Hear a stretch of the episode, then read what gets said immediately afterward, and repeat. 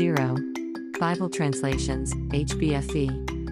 A. Below is one comparison of 23 major Bible translations. Listed with each version is the text basis translators used for the Old and New Testaments, what technique they used to translate, and background information about the version. 1. Translation Date originally published, abbreviation. A. Holy Bible in its original order, a faithful version, 2nd edition, 2009, HBFV text basis for O. T. Ben Asher Masoretic Hebrew text. Text basis for N. T. Stephen's Greek text of 1550 AD technique used, formal equivalence. Owner, York Publishing. B. The HBFV is one of the only known modern translation that uses the original inspired canonical manuscript order to arrange the books.